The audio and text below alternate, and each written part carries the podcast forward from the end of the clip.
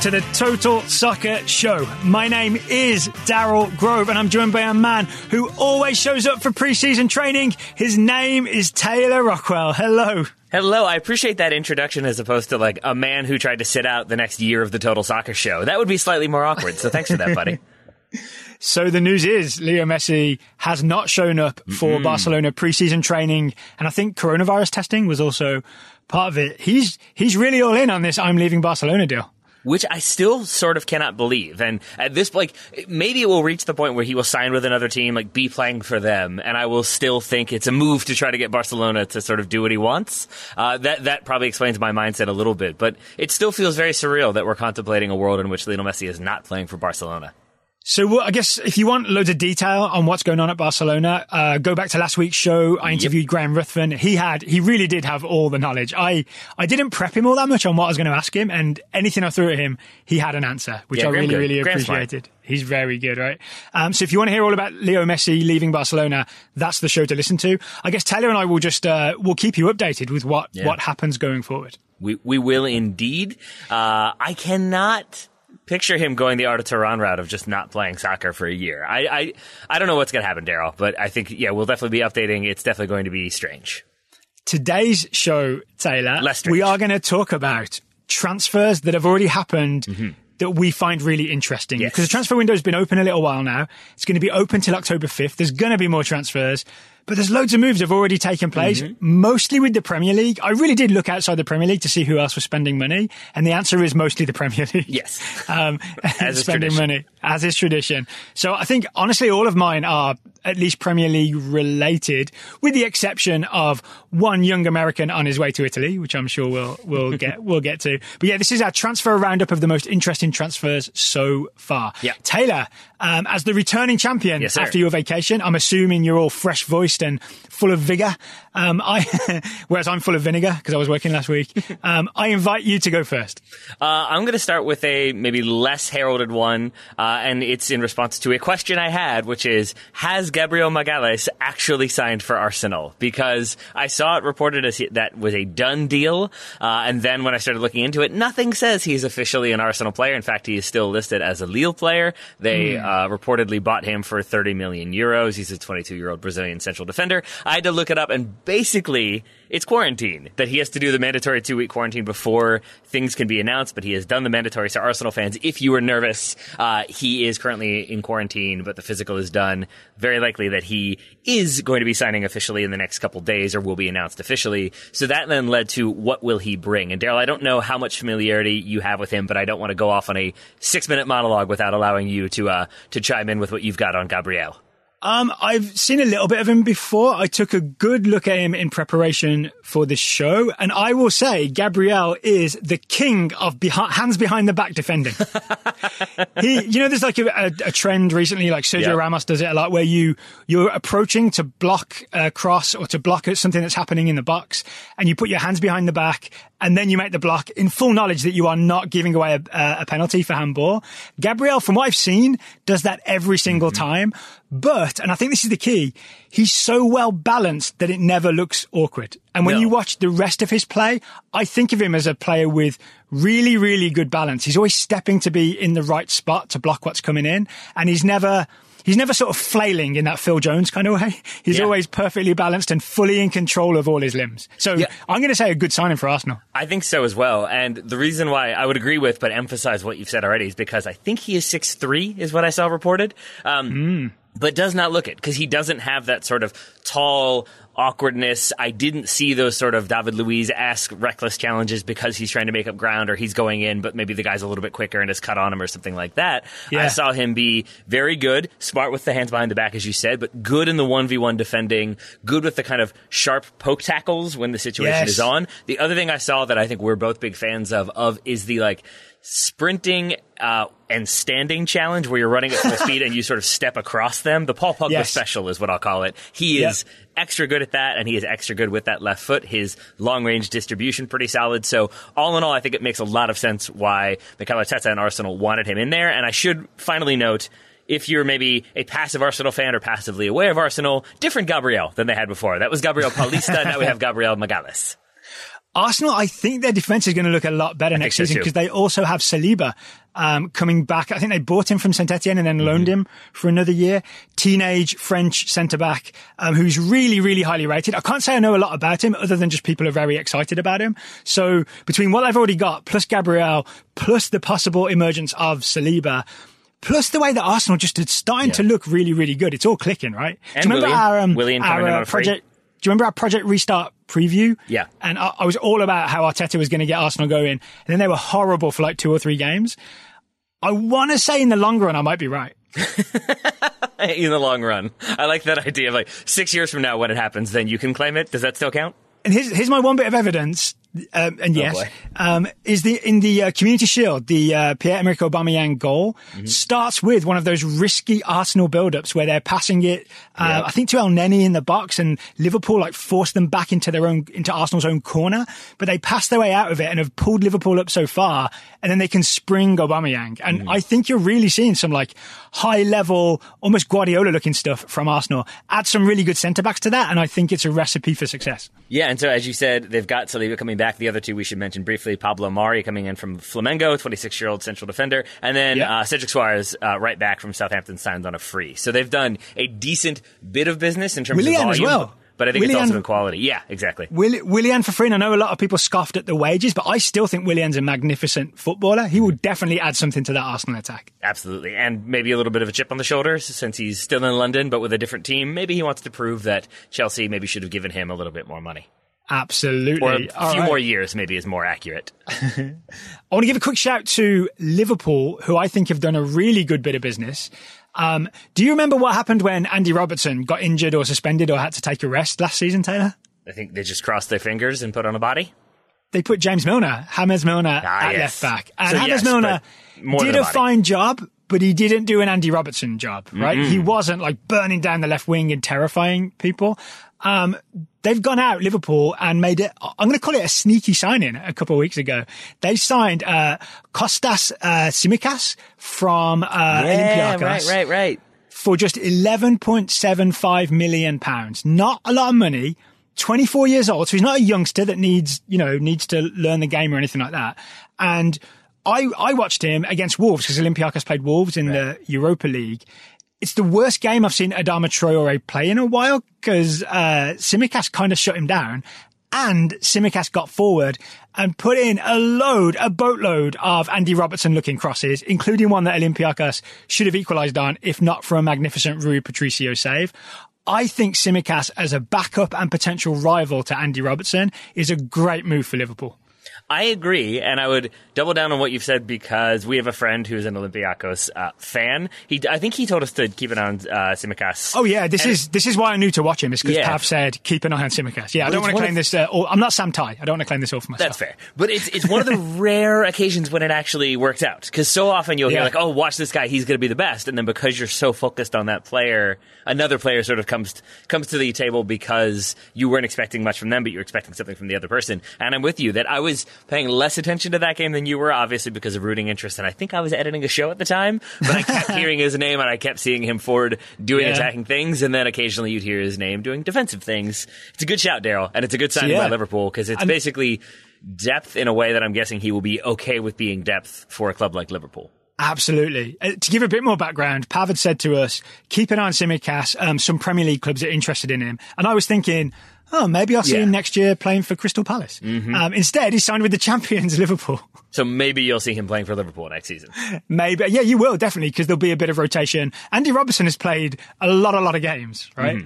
Um, okay, who you got next, Taylor? Who's your next interesting transfer? It's an obvious one, Daryl. It's it's uh, Scott Carson. How do we not talk about Scott Carson? Where's he gone? Because he has gone back to Man City on loan for the second Ah. straight season. Uh, and essentially, what I did to catch up was I scrolled the Guardians, I think, list of transfers that have happened, uh, which is where the Magalhaes one was confusing to me. Uh, but and then I kind of made notes on any names that jumped out or seemed odd. And this one, I was wondering, what does that mean for Zach Steffen? Uh, we thought maybe he was going to be the deputy to Ederson next season. If you're bringing back a uh, veteran Scott Carson, does that have any implications? I am comfortable saying that it does not. Uh, Carson played zero minutes last season behind Ederson and Claudio Bravo. Claudio Bravo has already left. Uh, there is some speculation that maybe he's going to be the replacement. That seems unlikely. That maybe they're still in the market for another one. I still think that that replacement is Zach Steffen. But my assumption would be that he's not going to complain about being a third string keeper under Pep Guardiola in Man City. That he's going to get to play for a club of that high profile and probably the money that goes with it. Yeah. And I'm going to guess also counts as a domestic player and a homegrown player at that. So that probably also helps him in terms of being in the squad, even if he's not playing. Absolutely. This is like a, a Rob Green at Chelsea move, Exactly. right? Where you know you're the third choice, you're there for absolute emergencies, but it's, you know, literally a safe pair of hands. That one moment in the World Cup accepted. It's a safe pair of hands, um, where you know that if your, your first two keepers get in trouble or injured or suspended, then you've got this guy ready to go. And then it's always good just to have an experienced keeper around, right? Especially if you've got a youngster like, like Zach Steffen. I mean, a youngster mid twenties, right? But for, for a keeper, it's a youngster. Because of course, Claudio Bravo has gone on a free. I think he signed for Real Betis. So I believe that is the- correct. So the hierarchy at Man City is now Ederson, Zach Steffen, America's Zach Steffen, um, and then uh, according to my source, Taylor Rockwell, Scott Carson as third choice. That's a good little setup. It is. I was sort of frustrated to see so many English uh, papers talking about this move and mentioning that Man City have no other goalkeeper, so they'll still be in the market to sign one.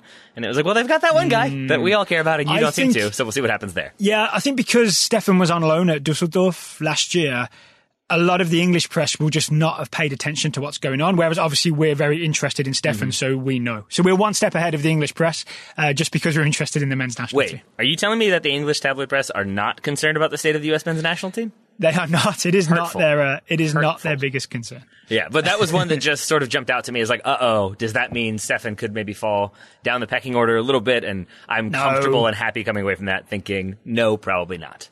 Don't be a nervous national team fan. Okay, fine. Okay, fine. All right, I'm going to pivot us to uh, let's let's stick with the national team. Let's stick with the Weston McKennie Sure. to Juventus transfer, which is the officially happened. coming.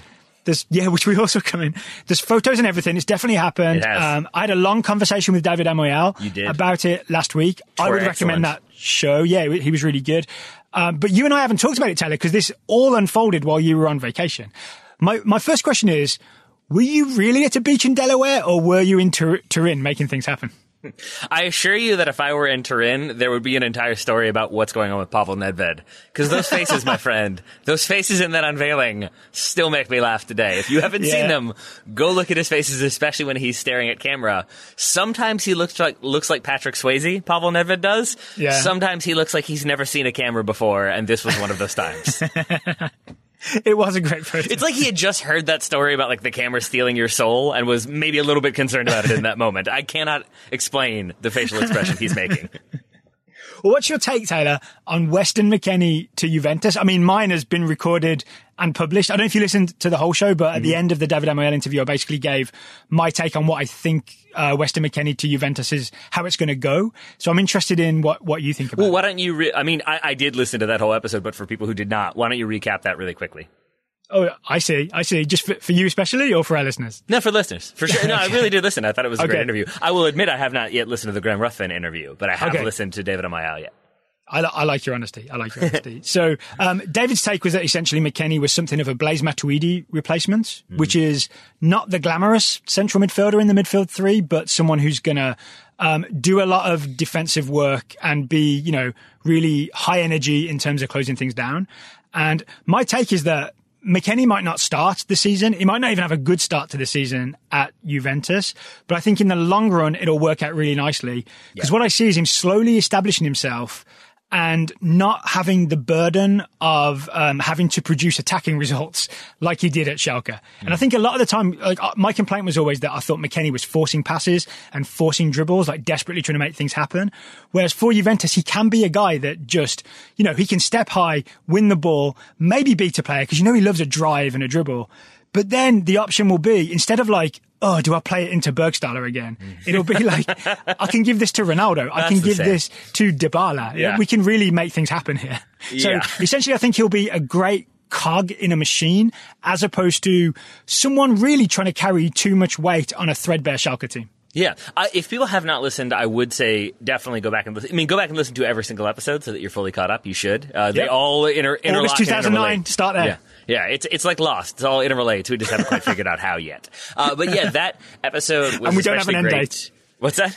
And we don't know how it's going to end. No, we don't. But we do. we totally do. It's all planned out. Don't worry about it. Um, but yeah, I think that episode made me feel better because of David's confident prediction that he would play more than 60% of games. There's a contract or a clause in his contract relating to that, and David expected him transfer, to yeah. surpass that, which partially I, I, will admit that I still feel like that might be like 10 and 15 minute cameos here and there. But I think the larger point of how he fits into that team, and once you sort of see it the way he was talking about, it makes really just it just is straightforward makes a lot of sense in a way that I did not expect that transfer uh, to make sense. The thing that I'm still confused about, and you've helped me with this a little bit, but it's one I would like to talk about now, is why Schalke were okay with this. Because obviously they've kind of changed their approach. They're going to be more selling. They're not so focused on immediate competition and trying to get those European places.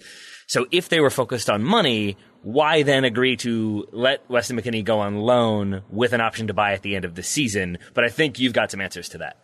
Yeah, I mean, essentially, it's still money coming in, Mm-hmm. right? It's 4.5 million euros for the initial year's loan.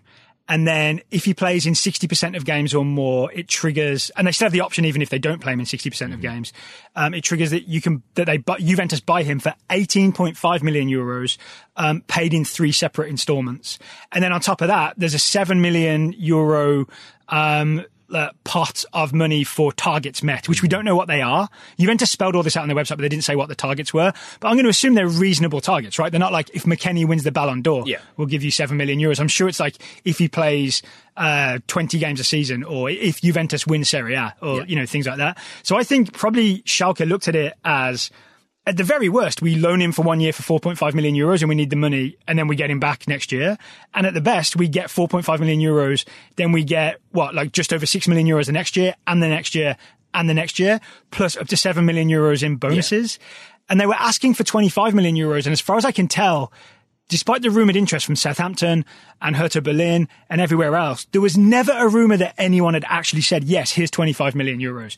I don't think anyone else was willing to meet the asking price and Juventus have met it in this creative way. Except from what maybe Hertha Berlin, but then the reporting was that he did not want to go to Hertha or did not want to stay in Germany if it wasn't going to be with Schalke. So I think that's Oh, and he where, wanted maybe too much money, right? That was the other part of it that uh, Juve can meet McKennie's wage demands. Yeah. Exactly. So I think when you see it from that lens of maybe wasn't going to stay in Germany and Schalke didn't necessarily want to sell him to another German club unless it was a lot of money, which they probably weren't going to get. He, uh, Weston McKennie, had uh, identified the Premier League as a place he wanted to go, but I, I get the impression that Southampton's interest was interest as opposed to Yeah.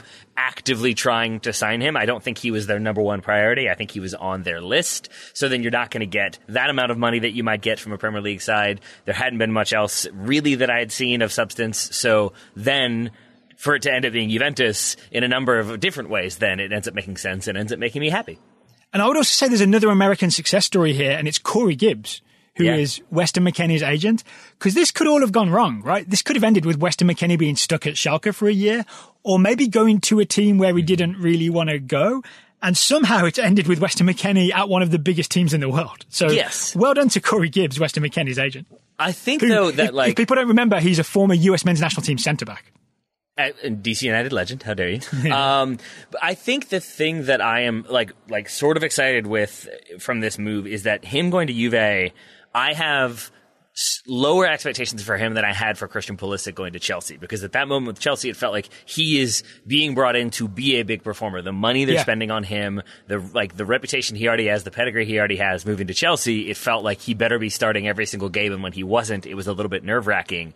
Whereas with McKennie, it feels a bit more to me like when Clint Dempsey went to Tottenham from Fulham. That it's sort of going from this established place where you know he's going to play every single weekend, you know he's going to get tons of minutes, but maybe has reached the limit of, of his development with that team, moving to a side where I don't expect him to start for Juve day one, or if he does, I don't expect him to start every single match day from then on. Same. But I do expect him to grow into it. And it's, I feel like it's been a while since we had an American move to a club certainly of this high profile, if ever, but then like s- grow their way in when they weren't 17. it's a cool thing to Yeah. see, and it makes me excited for those games when he does start and does have an impact. I feel like it will, it's almost like increasing your difficulty level in a game and then having success and feeling like, yay, we're moving up, we're leveling up, this is getting better. That's about where Yeah. I am with it.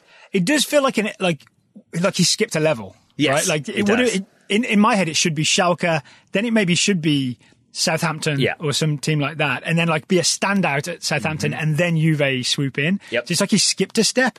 Um, but to your Dempsey comparison, the big difference is that McKennie's only 22, right? He only just turned 22 last week.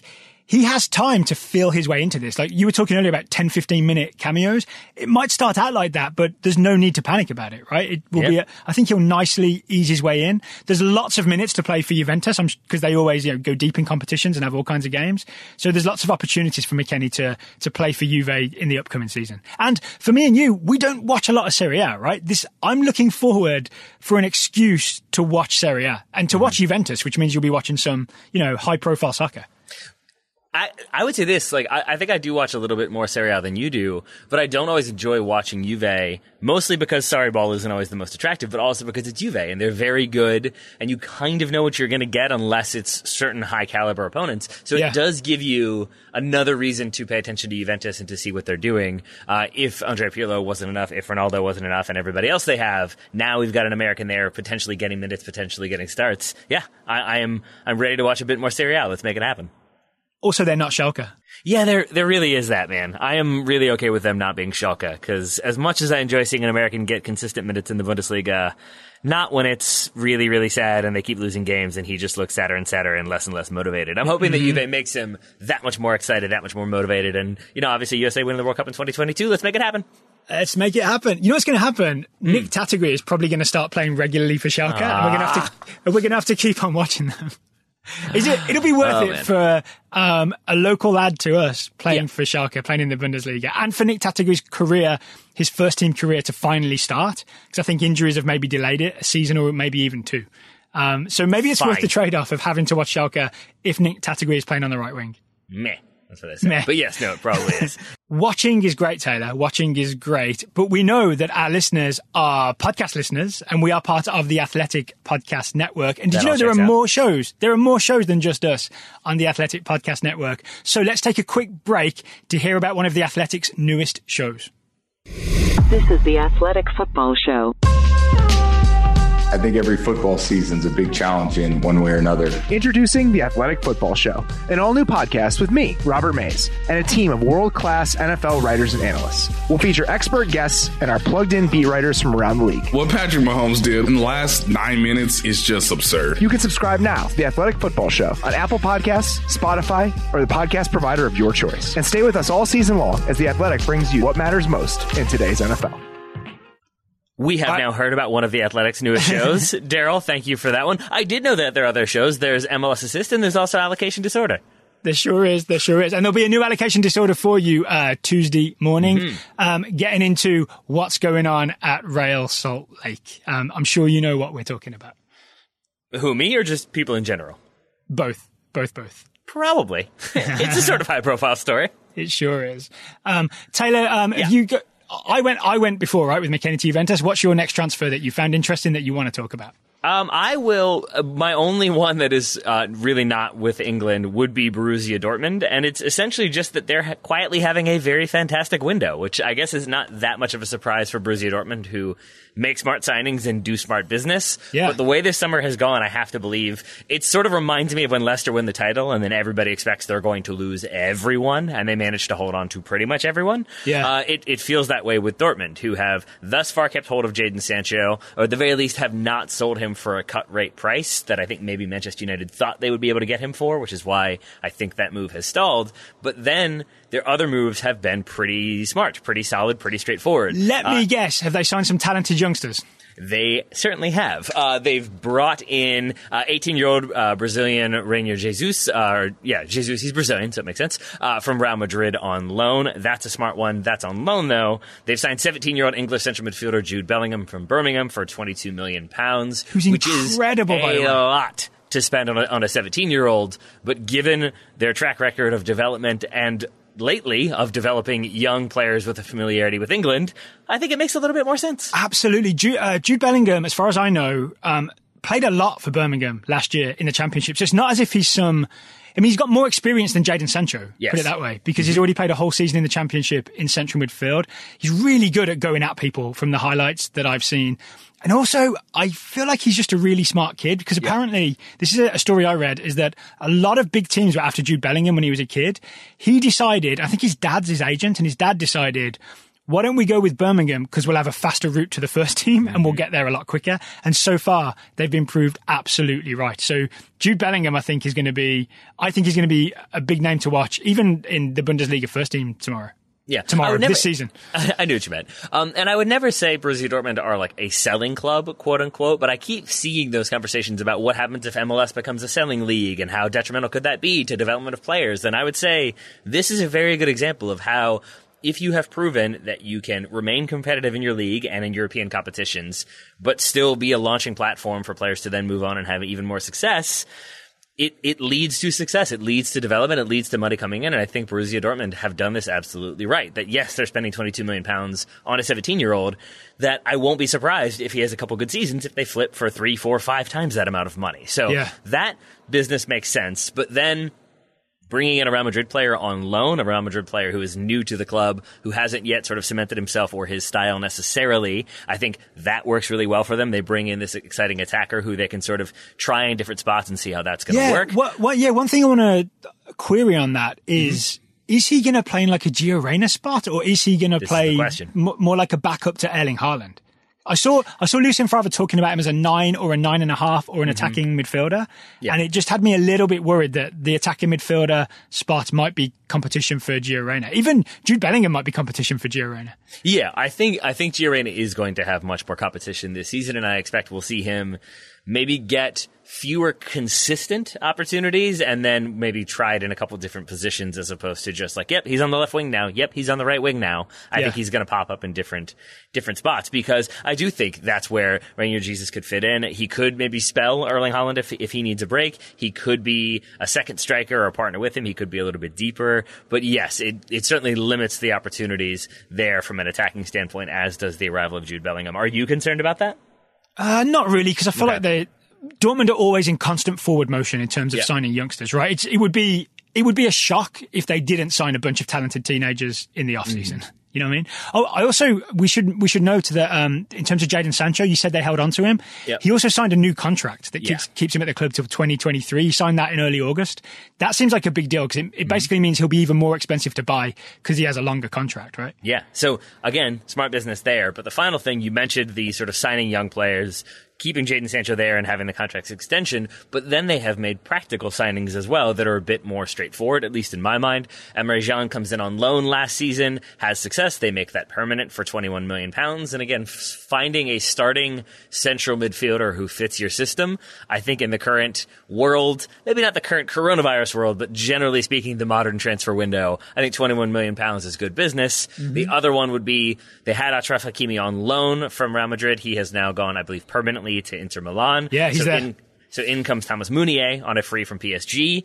Free from PSG, first of all, decent work there. But second of all, that's Meunier who played in a very attacking style with PSG in their different iterations with different managers. And I think you can see sort of how he fits in, how he will fit into that team. So I think they've plugged some holes, found some depth, and found some like potential pearls in there as well. Absolutely, yeah, and definitely Jude Bellingham will be a reason to watch the Bundesliga, right? Um, alongside Gio Reyna. For me, anyway, I've got, I've definitely got my sort of American future and English future Yeah. covered every time I watch Borussia Dortmund. Does it make you happy to see like because because it's much more common for young English players to move and, and be sort of subject to big transfers. Usually, it's from one English club to another. Yeah. How how like does it feel different to you, or is it just sort of like yeah, it's another youngster. We'll see what happens.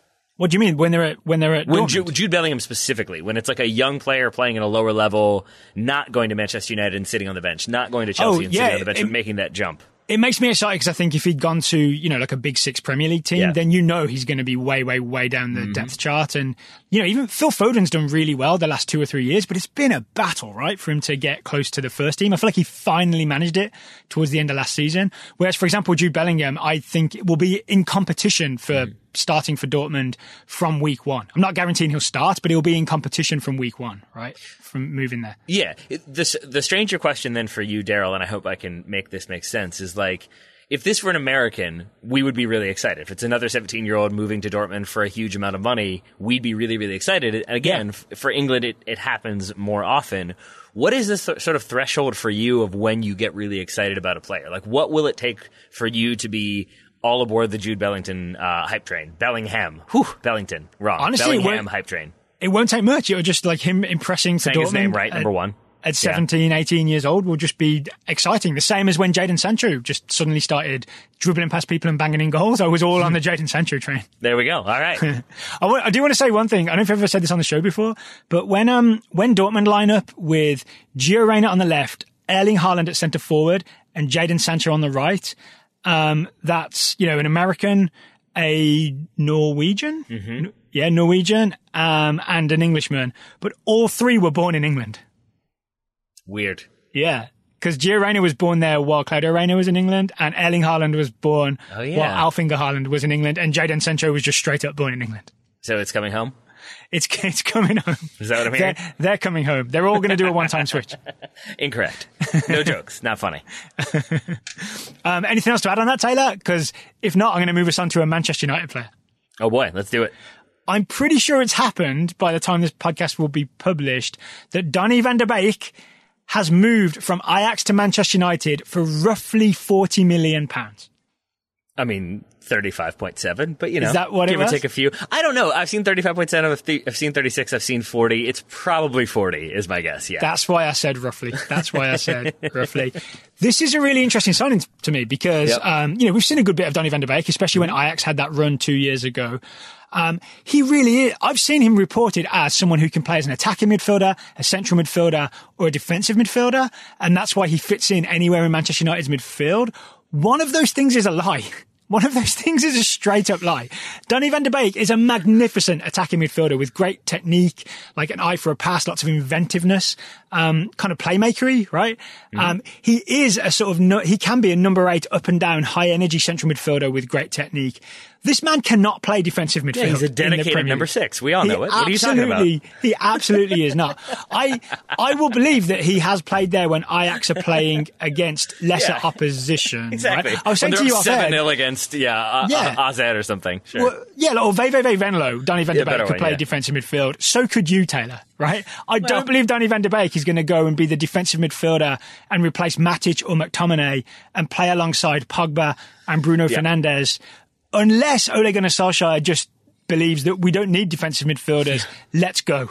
We're winning 7 6, boys. Let's get it done. Yeah. so What do you see? I think I think that then explains where some of the narrative is coming from with with this one, which is that that's a lot of money to play to pay for Donny Van de Beek, which really confused me at first because again, with the market as it is or has been, that doesn't seem like that much for a starting midfielder until you realize that he might not be a starting midfielder, and then some of the consternation makes a bit more sense to me because, to your point, I guess he could theoretically be a number six, much more likely that he is a number eight or a number 10 f- for Manchester United, or that's where he would be most comfortable. But that's where they have, I would say, two of only a few locked in starters when they're healthy in Paul Yeah. Pogba and Bruno.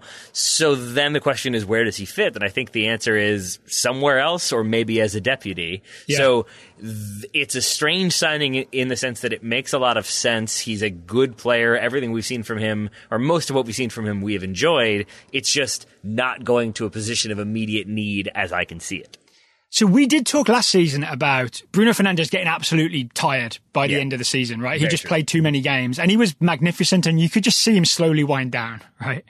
Um, so I get the idea that you need someone to rotate and you and I had talked about the idea of needing like a number 10 who's almost as good as Bruno Fernandes, who was maybe willing to play second fiddle.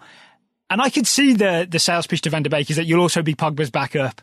And then the thing that would sell it for me is if Ole Gunnar Solskjaer also said there'll be games when we just go all out and it'll be all three of you, like the equivalent of playing Veve Venlo in the in the Premier League. Uh, my question is, does does that exist? Like, is would it have been like Norwich last season, who were you know bottom of the league, where you just said, okay, we're going to play Van der Beek, Pogba, and Bruno Fernandez, or is there no no game in the Premier League that's easy enough to play three attacking midfielders? I, I think that. I think that's the answer because I think about like, like Liverpool's loss to Watford as an example. That's a game where I think in other leagues you're playing one of the bottom uh, teams in the table. They're having not much success. They're like sort of in between, like they've had a bunch of different managers and their approach is sort of convoluted. And yet they're still going to be good enough and have a consistent game plan on the day that they're going to cause you problems. I don't think there are any that you can sort of switch off and play Neymar as a center back and you're still going to win four 0 Yeah, I think that I think that's right.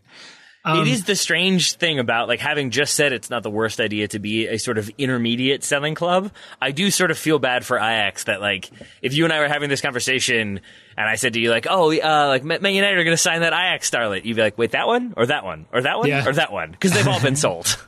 I did. I did read that Donny van der Beek is in the Ajax um, tradition of last year. They had a conversation. It was Edwin van der Sar, right, as the mm-hmm. technical director.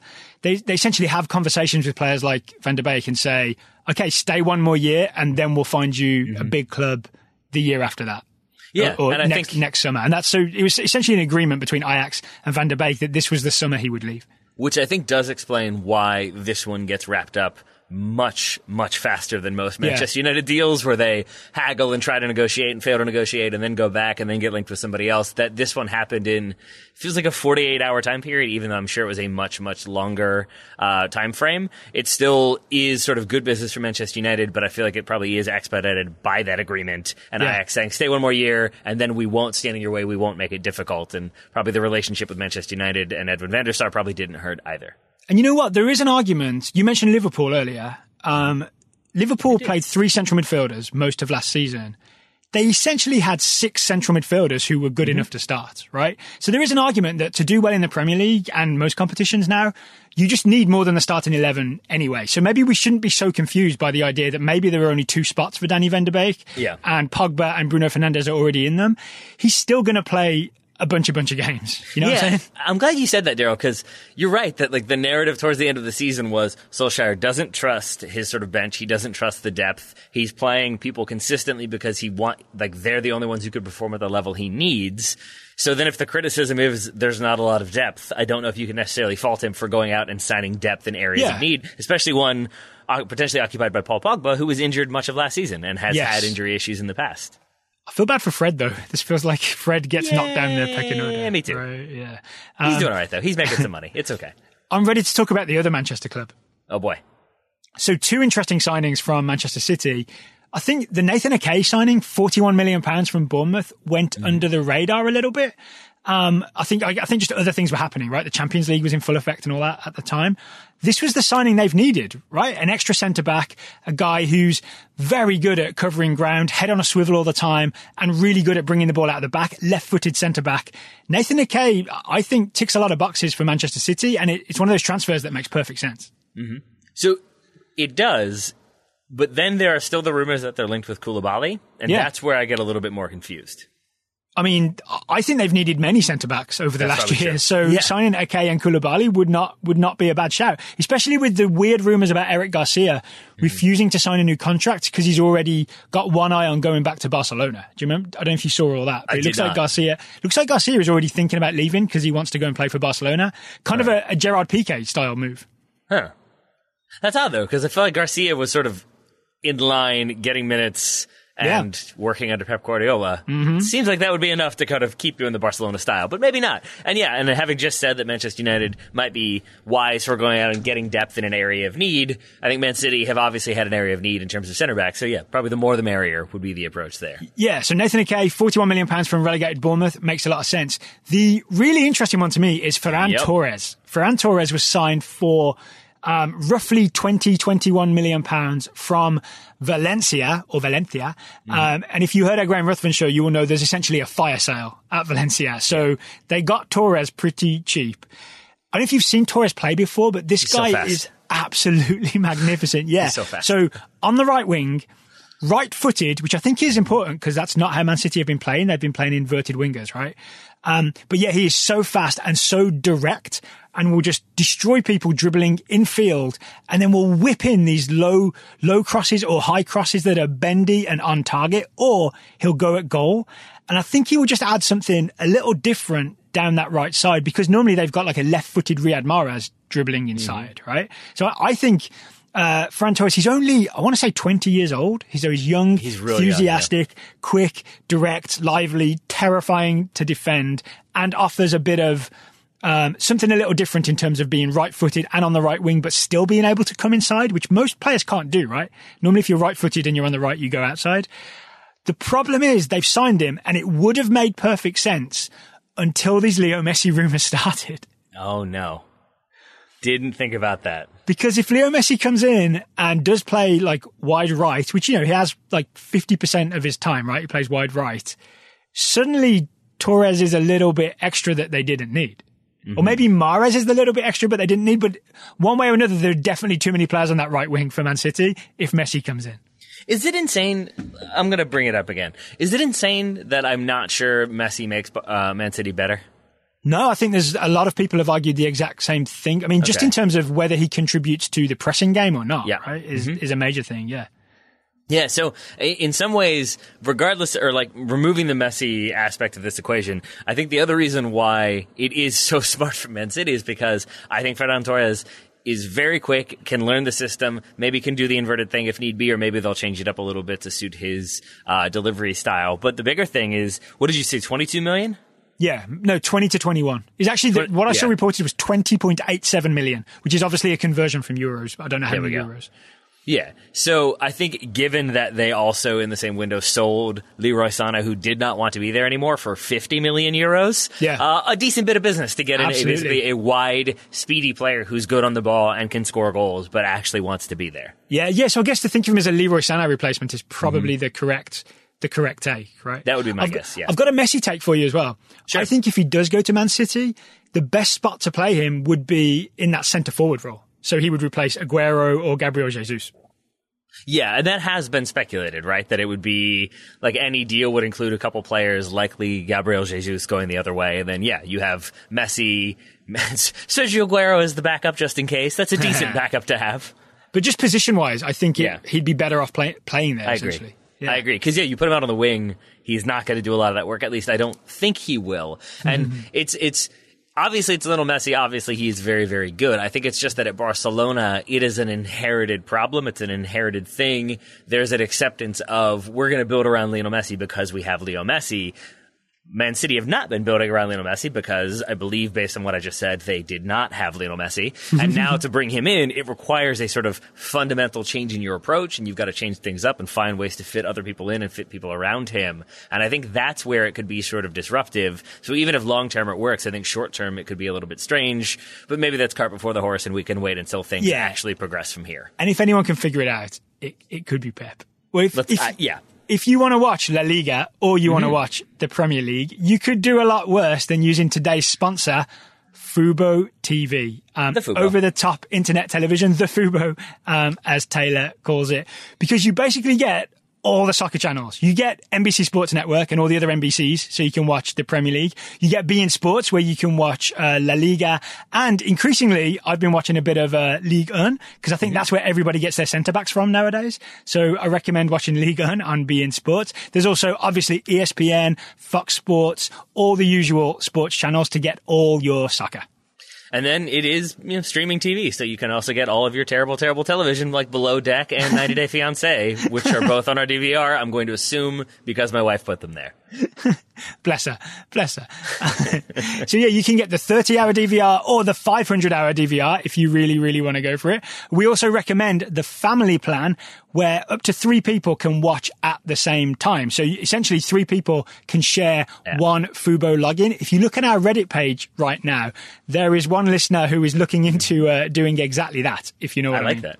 I do. And uh, you mentioned that 500 hours of DVR storage. That comes with the family plan. So if there are three of you, uh, I, I'm not even going to try to do the fractional math of three fifths. But yes, you get a lot of storage. You get uh, like 133 hours of storage, I think. All Math? kinds of all kinds of episodes of Below Nope, Deck. math was wrong. stored. I don't know. Moving on. It's a lot of episodes of Below Deck either way. Right? It is. It is. it certainly is. And that's what we're all here for. Um, we recommend. uh, 166? 166 hours each. Let's go with that. Let it go, Taylor. Let it go. Fine. Um, I do know how many free days you get in the free day trial. It's a seven day free trial. Um, if you go to mm-hmm. fubo.tv slash TSS, that's fubo.tv slash TSS for a seven day free trial of Fubo TV. Thank you to Fubo for sponsoring today's show. Taylor, I've been waiting for you to bring up Chelsea. Am I going to have to mm-hmm. do it or are you going to finally do it? I mean, I think you just sort of did it, didn't you? Okay, so I don't know if the Kai Havertz transfer has gone through. Well, I just meant literally that you, in bringing up whether or not I'm going to bring up Chelsea or bringing up Chelsea. But I know, yes, I know. Go ahead and talk about some Chelsea. It, it was a method. It was a method. I don't know if the Kai Havertz transfer has gone through. I do know this morning I saw that uh, Leverkusen had accepted a seventy-two Mm-hmm. million pounds, I believe, offer. But I do know that everybody banging on about Lampard needing to sign defenders um, finally has to shut up. Because. Yep. Lampard has signed three defenders for Chelsea. 36 year old Thiago Silva on a two year deal. Ben Chilwell for a deal that I think is worth around 50 million pounds. You are correct. And Malang Sarr on a free from Nice. Those Mm-hmm. are the three the three transfers. I would say these are interesting just on the basis that Chelsea finally signed some defenders. Yep. Yes, I think so too. Uh, I think the thing that I was most interested in when it comes to Chelsea, uh, because lest we forget, they also have Hakim Ziyech coming in, Ziyech coming in for uh, with Timo Werner. I think that was those two combined were over eighty-five million pounds. You mentioned Ben Chilwell, the Havertz fee coming in. It's very likely they're going to end up spending over two hundred million pounds in this window. And my question then was, how are they able to do that? Because most clubs are uh, sort of cutting prices, looking for options, looking for value and bargains and things like that. So how is it that Chelsea are able to do this? And I think I have some answers. Would you like to get into them now, or should I hold off until we talk about some of those players individually? No, I mean, here, okay, here's the thing I want to say though. I've seen a lot of people talking about how this is complicated, and to me, it's Yeah. just not complicated. They had a transfer ban, so they didn't spend money for a while, so Yeah. they've got a bunch of money to spend, right? It's not, to me, it's not that complicated. Well, the issue remains loss because you can only have a set amount of loss over that three year period to For be financial fair with play. financial fair play. Exactly. The thing there would be that number one, I think it's already been stated that financial fair play rules are going to be a little bit less strenuous than they've been in the past. And Yeah. then when you look at what's happened with those rules recently, I wouldn't even say they were strenuous in the first place. So I'm not sure it's that big of an issue to begin with. But you're absolutely right, Daryl. That due to that ban, I think that that year they only end up spending 40 million for the agreed upon fee to bring in Mateo Kovacic. Yep. So they don't have that much. They don't really have a loss there. If anything, they're making money.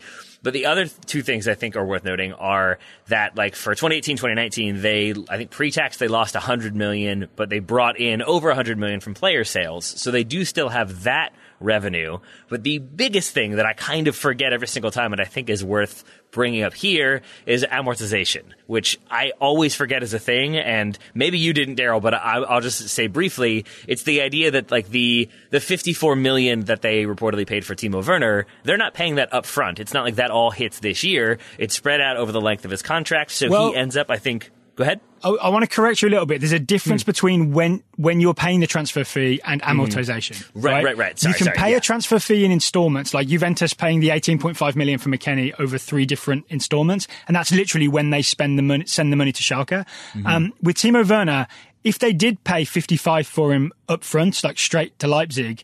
That's fine, but they can still put it in their books as being spread the um, over the length of his contract. That's the important thing about amortization. That's what I, sorry, I explained that poorly. But yes, my, my point was that like, it's not automatically, oh, they've lost 200 million, they spent 200 million this window. How are they able to afford that? It's that when you fold in, I think you split that over the length of his contract and add in his salary, they've actually only spent 20 million this year on Timo Werner. And then you can see how, though that is a massive amount, they move some players on and with the money they've already sort of banked, having already targeted this season as one where they were going to spend a bunch of money, I think then it makes more Yeah. sense how they're able to do this without worrying too much about financial fair play. Yeah, all football teams do this, and the the key is that when you sell a player, you report the sale as like the total amount coming Mm-hmm. straight in, and you report it that year. And when you buy a player, you amortize it over the length of his contract. So as long as you plan carefully for the future, you can always do a bit of a balancing act. Mm-hmm. And then in Chelsea's favour is that just last year they sold Eden Hazard for a hundred Yeah, million, exactly. right? and at the same time weren't allowed to spend much in the transfer window. So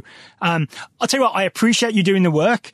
I appreciate you reading the Swiss Ramble's Twitter feed, which is, uh, I assume, is where you got this info because I know No, they, they from do the good work in it. Athletic. Oh, from the fact, my Athletic, because I have better. one more thing to say about it, which I think is Oh, okay. also very important, but maybe less heralded. Is that if you think back on Chelsea during the like early days of the uh, pandemic, there are no furloughs. They're fully paying all their people. They open up their hotel to allow uh, NHS workers to stay there so that they have an easier commute, and they do a lot of things to help the community. And certainly there, some of that is that they're trying to do good works and help in ways they can, but it's also building goodwill and it's building good PR. And they haven't furloughed people and then they go and spend that money on players. They sort of, I think, knowing that they were going to spend a lot of money this window, regardless of what happened, I think they set themselves up in a very smart way to not get some of that heat for like at a time when things are crumbling and there's not enough money. They're spending how much on players? You haven't really heard that about Chelsea. Yeah. And I think it's because they took a smart approach in the early days of the pandemic. So let's talk about the players they did buy. Then. Sure. Mm-hmm. So again, Silva on a free, but on a big, a biggish wage, hundred thousand or so a week. Um, Chilwell for around fifty million to play left back, and, and Malang Sarr on a free. I think that's good business at centre back. Although I've got some doubts about Thiago Silva. Which doubts do you have? So I want people to be aware that I'm very aware that Thiago Silva is one of the grand old gentlemen of centre backing, right? I've been a huge fan of his game for a long, long time. There was that moment um, in the Champions League final when he stepped out, thought he could get there first before Thomas Muller, and that's essentially the reason that PSG conceded the first goal, right? Um, I think at 36, you might see Thiago Silva get beat a couple times because he's very brave about stepping out to win the ball. I think you'll find him maybe just get it wrong a few times where he'll step to win something and think think he'll get there, um, and he he won't quite get there. Yeah. I, I find this one slightly confusing because he's got the name recognition, and I think he has some of that impact of bringing him in, turns some heads, lets people see that Chelsea are making signings. But I'm absolutely with you that he is an older, older fellow who has injury concerns kind of consistently. Uh, at least to my understanding, I feel like when we see PSG play, there's always doubts about Thiago Silva. Yeah. So I don't think the Premier League is necessarily going to help with that, and if anything, it will exacerbate it. So, in some ways, it reminds me of David Luiz coming back to Chelsea from PSG and sort of thinking like. He hasn't gotten way better than when you all signed him, but okay, and we'll see what happens. And actually- what happened is he ended up getting sold to Arsenal. It reminds me of um, Alex Ferguson signing Laurent Blanc from Manchester United. He was just a player he'd admired his whole Mm-hmm. career. And he couldn't quite get him at Man United until right at the end of his career. Yeah. And he had some decent games, but he definitely also got exposed in certain games. So, Yeah. especially the way Chelsea play, right? It's so expansive and attacking. Um, I'm sure Thiago Silva will have some fine, fine games, but I think he'll have some moments that, that he'll regret. I um, yeah, I agree well. with you. Yeah. The Ben Chilwell one I think makes more sense and is kind of straightforward, and I think people are probably a bit more familiar with him. I'm gonna guess people are less familiar with Malang Sarr. Yeah. uh, Daryl, I, I know you did some digging there. What have you unearthed about him? So I went and watched some some Nice footage with Malang Sarr. Um, he plays. He's only young, right? I think he's 22 or so. Um, he again get all your centre backs from Ligue 1. That's where they all are. And the French national team, by the way, could could start a game with 20 centre backs if they They really could. if they wanted to. Um, he's he's I've seen him play left side of a back three for Nice. Um, a lot of like just good straight up defending, right? Not going to get beat for pace. Positioning looks fine. Wins a lot of balls, all that sort of stuff. But what he's really, really good at, from what I can tell, is chipping balls forward for players to run onto. So what I got, what I got really excited about watching uh, Malang Sarr footage was the idea of Pulisic like breaking behind an opposition right back or centre back, and Malang Sarr playing this ball that he seems to keep playing, where it's it's not a low ball, it's not a high ball, it's a perfectly judged over ball, where it's just like Oh a foot, a direct overball. a direct over ball, but it's just like a foot above the head of the centre back or the defender, but Hmm. lands ahead of the attacking player for them to for them to run onto with just a little bit of backspin on it, so it holds up a little bit as well. So I think there's a special like Malang Sarr pass that we might see him making for Chelsea, and watching Pulisic or Timo Werner or other players like that run onto it could be an absolute weapon for Chelsea next year. Do you have an idea? And if you don't, totally fine. Do you have an idea if this is likely to be their center, their starting center back duo, or do you think uh, Zouma or Christensen or somebody else has a chance to get in there and sort of stake a claim? Well, I honestly don't know if they're going to play a back four or a back Hmm. three or switch back and forth between those those things, right? So Yeah. I, I can't tell which way it's going to be. We, if you imagine Chilwell's going to be either a left back or a left wing back in that situation, I'm just trying to piece out where all the other players. Did I say Zouma? I meant Rudiger. My bad. Sorry. Well, I mean, Moving they're on. both they're both there, right? Yeah. Um, and you've also got uh, what uh, Cesar Azpilicueta was sometimes playing as part of a back three. Oh, yeah. He'll probably go play right back, right? I assume Alonso will not be involved very much anymore. So what does that give us? That gives us Malang Sarr, Thiago Silva, Tonio Rudiger, Kurt Zouma. I think Andreas Christensen is going to be the guy to miss out. I mean, Matt Miazga would like a word with you. Matt Miazga is going to be the guy to go on loan. yes. Yes, Right? he is. So yeah. Yeah. I think you'll get essentially either a back three or two centre backs pulled from Thiago Silva, Malang Sarr, um, uh, Rudiger, and Zouma. That would make Mm-hmm. Okay. sense to me. Yeah. And maybe Silva like just won't play that many games, right? Because again, 36 injuries, etc. Um, and maybe Malang Sarr will need time to to bed in a little bit. So maybe there, maybe it'll be a whole rotation thing that Lampard's got going in Chelsea's defence. I'm really excited to learn, to read more about Chelsea, to watch some of their preseason games, and to see how this season goes. Because I could see them being electrifying and being a title contender. I could see this going very poorly, very quickly, or even something in between. I think there's Yeah. a lot on the table for Chelsea, and I think they're going to be really exciting this season. it's in a weird way it's got to go it's got to go well because there are so many high profile players that are going to Yep. be rotated and rotated like Pulisic's going to probably play less now that Timo Werner and Hakim Ziyech are there right and, and Kai Havertz just because there's so many attacking players um, I think there'll just be a big rotation thing and if it's if it's going great then everybody's happy right if it's going badly then everybody's mad that they're not playing and the team's losing Mm-hmm. Speaking of happiness, can I talk about a different team, or do we want to stick with Chelsea for a go moment? for it All right. I want to talk about Everton because I am really excited to see if Carlo Ancelotti is going to assemble his ideal, my favorite guys that I like to coach, uh, starting 11. seems like that's been their recruitment policy so far. If they bring in the two players that they're heavily linked with, they may have already signed officially by the time people hear this, but they are heavily linked with James Rodriguez, who has not been training with Real Madrid, uh, has already agreed to personal terms, but he played under Carlo Ancelotti at both Real Madrid and Bayern Munich. Uh, so he very likely is moving to Everton this season. And then Allan from Napoli, 29 year old Brazilian midfielder, uh, for a fee around the same as James Rodriguez, but played for Carlo Ancelotti at Napoli. So I think I like Carlo Ancelotti, uh, the manager, to begin with, but then there are all the stories about how he likes people that sort of he's a, little bit more laissez-faire. He likes to let people do what what they want to do as long as it fits within his style and his approach, and he's not sort of micromanaging or nitpicking. And so I think that partially explains who he's going after, but also a lot of the issues with Everton's midfield last season when he's playing the 4-4-2 with what Sigurdsson and Schneiderlin. I would say you could sort of plug in Allan and James Rodriguez, and it doesn't solve any of those concerns necessarily, but I think those personnel make more sense than the people who were there before. yeah there might be some players moving on from Everton I would guess so. Schneiderlin already has, I believe. Yeah. I won't be surprised if there's several more exits and a few more arrivals as well. Yeah, it was mostly Sigurdsson and the Portuguese gentleman whose name is on the tip of my tongue but not coming out of my mouth. Is it one of the Gomeshes? Yes, yes, Andres Gomez. Yes, thank you. thank you, thank you. I hate that Yeah. feeling. I hate that feeling. Andre Gomes? Yeah, yeah.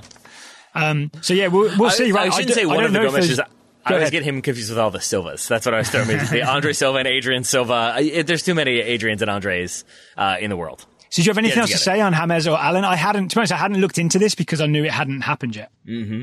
Yeah, it's uh, j- just that I think at this point the reporting, like I think the Napoli president came out and said Allan is leaving for Everton.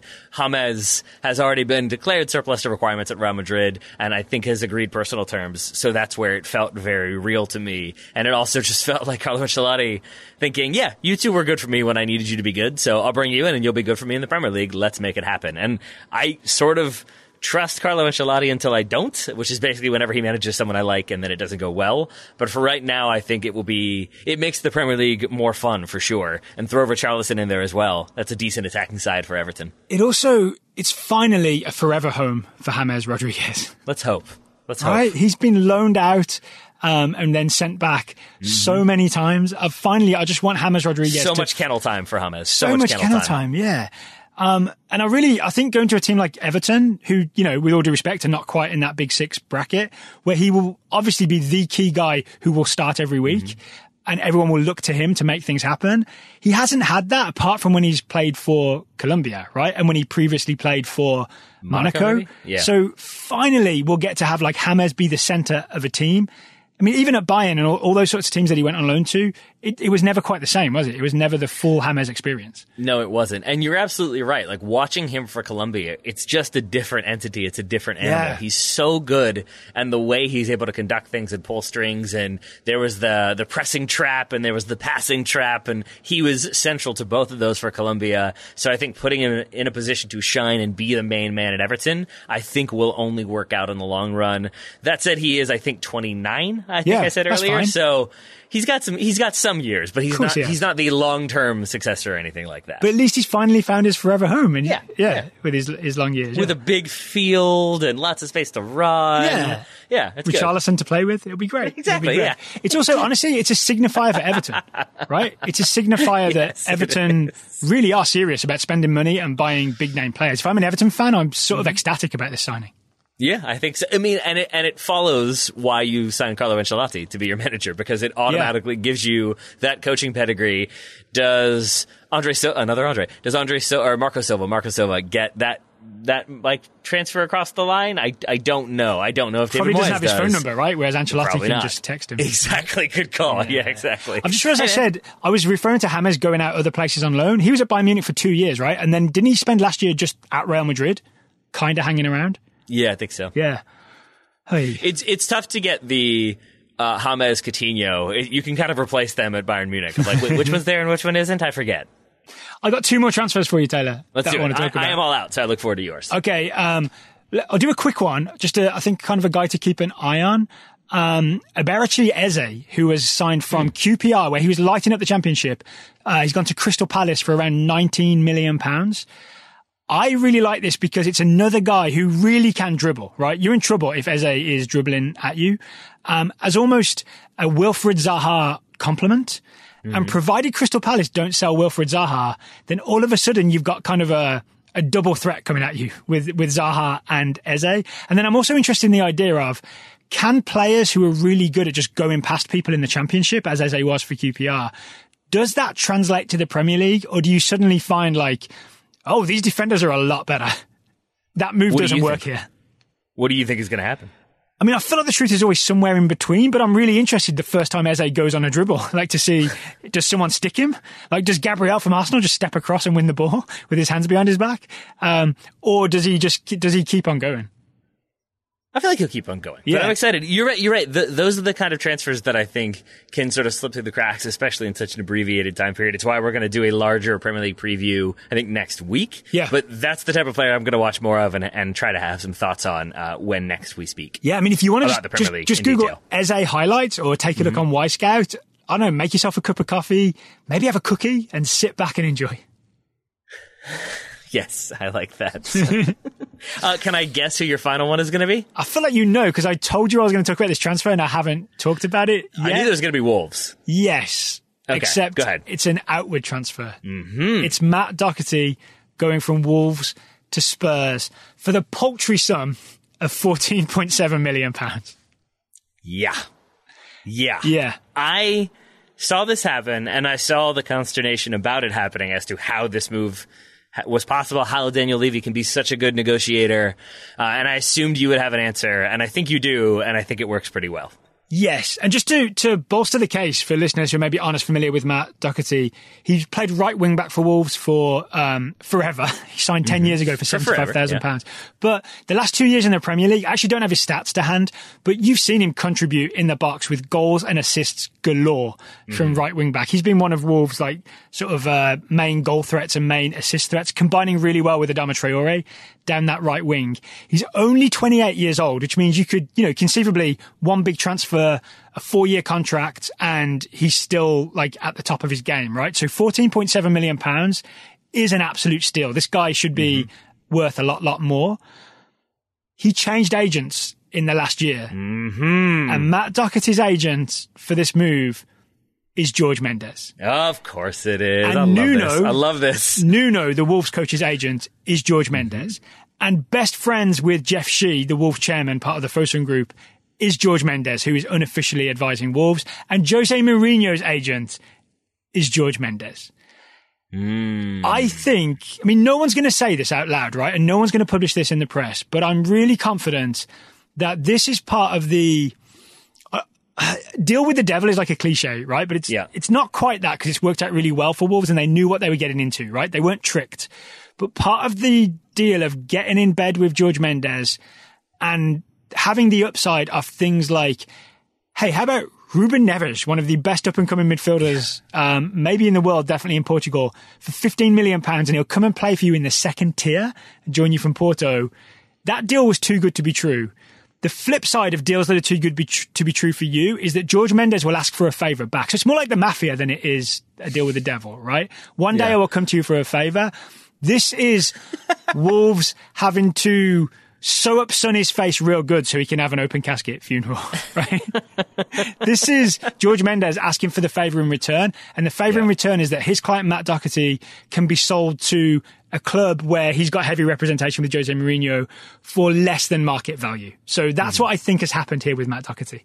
which which feels illegal for a moment. It really does because it feels like there's a lot of people who are on the same side but also on the other side of the table Yeah. negotiating with themselves and how is this allowed? And I think it's probably a sort of thing that you get like we've been at events for MLS where you have all the GMs just sort of hanging out and you forget that like oh yeah these guys are all business associates. They're all friends. They're Yeah. all peers. They all know each other. It feels like a sort of very relaxed type of transfer as opposed to some of the more contentious ones where it was sort of everybody a little bit on the same page of like we're willing to let him go. We want to sign him. He wants to go. Yeah. we're going to get something out as of this. He, yeah. Mm. I think he wants to just, like, he spent 10 years at Wolves and he's been part of the journey, but he maybe wants to go and just experience playing for a bigger team, right? yeah And Spurs are a Mm-hmm. So- bigger team than Wolves.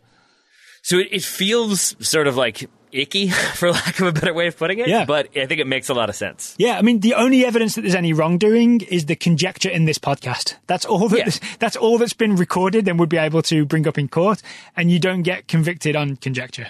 So I mean that uh, that and the fact that like a starting defender for a top top half Premier League team let that defender move or like that defender move for 13 million pounds, which is like I don't know the record su- the the record sum paid by like Freiburg or something like that. like it's it's a lot lower than you probably would have expected for a player of that caliber. Yes, um, exactly. And Spurs fans, if you're listening, um, you're getting a really interesting player. But I think I, I think he's a really odd player, Matt Doherty, and I've I've always really struggled for a way to describe what he's good at and what he's bad at. Because you would think Mm-hmm. that uh, a right back that scores a bunch of goals and gets a load of assists, I think assists second only to Trent Alexander Arnold last season. Oh. um, you know the the Liverpool Beckham right back. of course. Um, I finally watched a video by Nathan Clark, who we've had on the show before. He's uh, with the Extra Inch podcast. Um, really good Tottenham analysis, where Nathan Clark watched some Matt Doherty footage and came up with this brilliant description of him, which I, I absolutely agree with. Good in both boxes, not great in between. Which feels like a burn, but I think that makes sense. It's it's like half a burn, right? Because he really is good in both boxes. When you get forward, he's so good at making that like that run to the the far post when there's a cross coming in from the left wing, right? That's how he got a lot of his goals. He's very mm. good at knowing when to come in from the flank and get involved in the box and cause trouble so that Traore can exploit it, right? He's very very good at that stuff. In the defensive box, he's really really good at being part of that very um, literally well organized Wolves back five, where if there's a cross coming from the other side, he will be there to to mark the left winger or to block what's going on or to come in and make sure nothing can happen. But when Wolves are like progressing the ball through midfield, he's not the guy that's going to take a touch and like roll his foot over the top of the ball and nutmeg someone and, and get out of a tight space. You know the way Sergiño Dest can, right? Sergiño Dest, if he's surrounded by three people and he's against the line, you've still got this weird faith that he's going to wiggle his way out of trouble. Um, Matt Doherty's never ever going to do that. He's just not quite technical enough to ever to ever do that. But he is going to work really hard, running up and down, and provide something in in both boxes. So good in both boxes, not great in between, is a great, great, great summary of Matt Doherty. I would also just say, uh, because you've covered all that very, very well, I just love that you said, I believe, actually uh, well well organized defense, and Yeah. I know what you mean, and I appreciate it, my friend. So that's it. That's all the all the interesting transfers I've got on my list. Which, we, by the way, Taylor was handwritten today. I went old school. Oh wow, I st- my my initial list was handwritten, and then uh, my notes were not because I take I think my notes are genuinely a bit more ridiculous than yours. what do you mean by ridiculous? Well, mine, I'm a bullet point fan. You know that. Yeah, and yeah. I tend to have like 13 bullet points under every single one, and yours tends to be uh, in like size 18 font, scribbled quickly, but then you have retained all that information that I have written down. Yeah, mine are more hints of what to say rather than uh, the whole thing. Mine isn't. Mine isn't the whole thing. I'm reading from my script where it says mine isn't the whole No, thing. your your notes say Taylor colon, and then it's got what you're going to say, right? Yeah, and then Daryl vamps, and then my next line. It's a, it's semi-scripted, is what we're going for here. The semi-scripted Total Soccer Show. Yeah. Um, which, by the way, I've enjoyed having the having the band back together, having the gang back Yeah. together. Um, Me too. We will obviously be back with more shows later this week. Tuesday's show is going to be allocation disorder, as we mentioned, but probably I'm going to guess Wednesday's Total Soccer Show will be a listener question special. Taylor, lots of listener questions to catch up on, and then maybe some guests, maybe more. Um, Shows that we haven't thought of yet. How about that for the rest of the week? Yeah, I'm excited. I I was also very excited to have the vacation, and I would say, Daryl, you're always doing a very nice job of thanking me when I when I cover for you. Thank you for putting out so many great shows with Jason, with Graham, and with uh, drawing a blank. Even though we've already just talked about David it Amoyal. with David Amoyal. Thank you. You. Uh, yes, uh, as as I said, the David one I've listened to was great. I'm sure the other two were as well, but I will be listening to those. But it was also nice to take a vacation. I think this was the first like non-holiday vacation that my wife and I have taken since maybe the last time we were at the beach with you and your wife. oh, we possibly work too hard, don't we? just maybe. Just maybe. All right, Taylor, I will close the show slightly differently today. I'm Oh. going to close the show by saying Wakanda forever. Wakanda forever.